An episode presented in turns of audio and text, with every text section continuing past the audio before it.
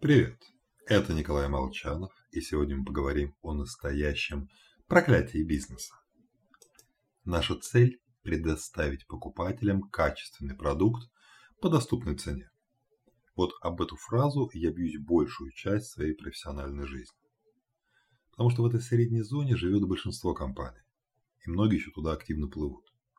Как загипнотизированные строят стратегии по одному и тому же шаблону, смотрят на успешного конкурента, называют его бенчмарком и делают то же самое, предлагая чуточку больше или чуточку дешевле. Здравый смысл – самое безопасное место, поэтому компания тянет к нему как магнитом. Ну и в результате появляются стратегии, в которых не хватает собственных отличительных свойств, которые создаются наперекор всем. Кажется, что генеральный директор рассуждает логично, хотя на самом деле это лишь оправдание. Просто создать компанию-дискаунтер или производителя премиальных брендов крайне тяжело.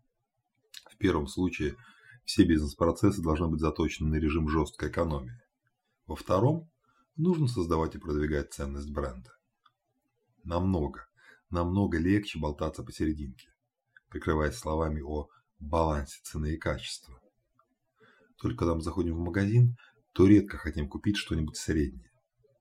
Обычно выбор происходит между «ничего не куплю» и «возьму вот это, хоть и дороговато, зато классно». В первом случае мы испытываем удовольствие, что смогли удержаться от соблазнов и сэкономили деньги.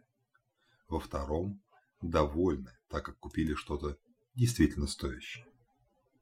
С вами был Николай Молчанов и подкаст «Психология маркетинга».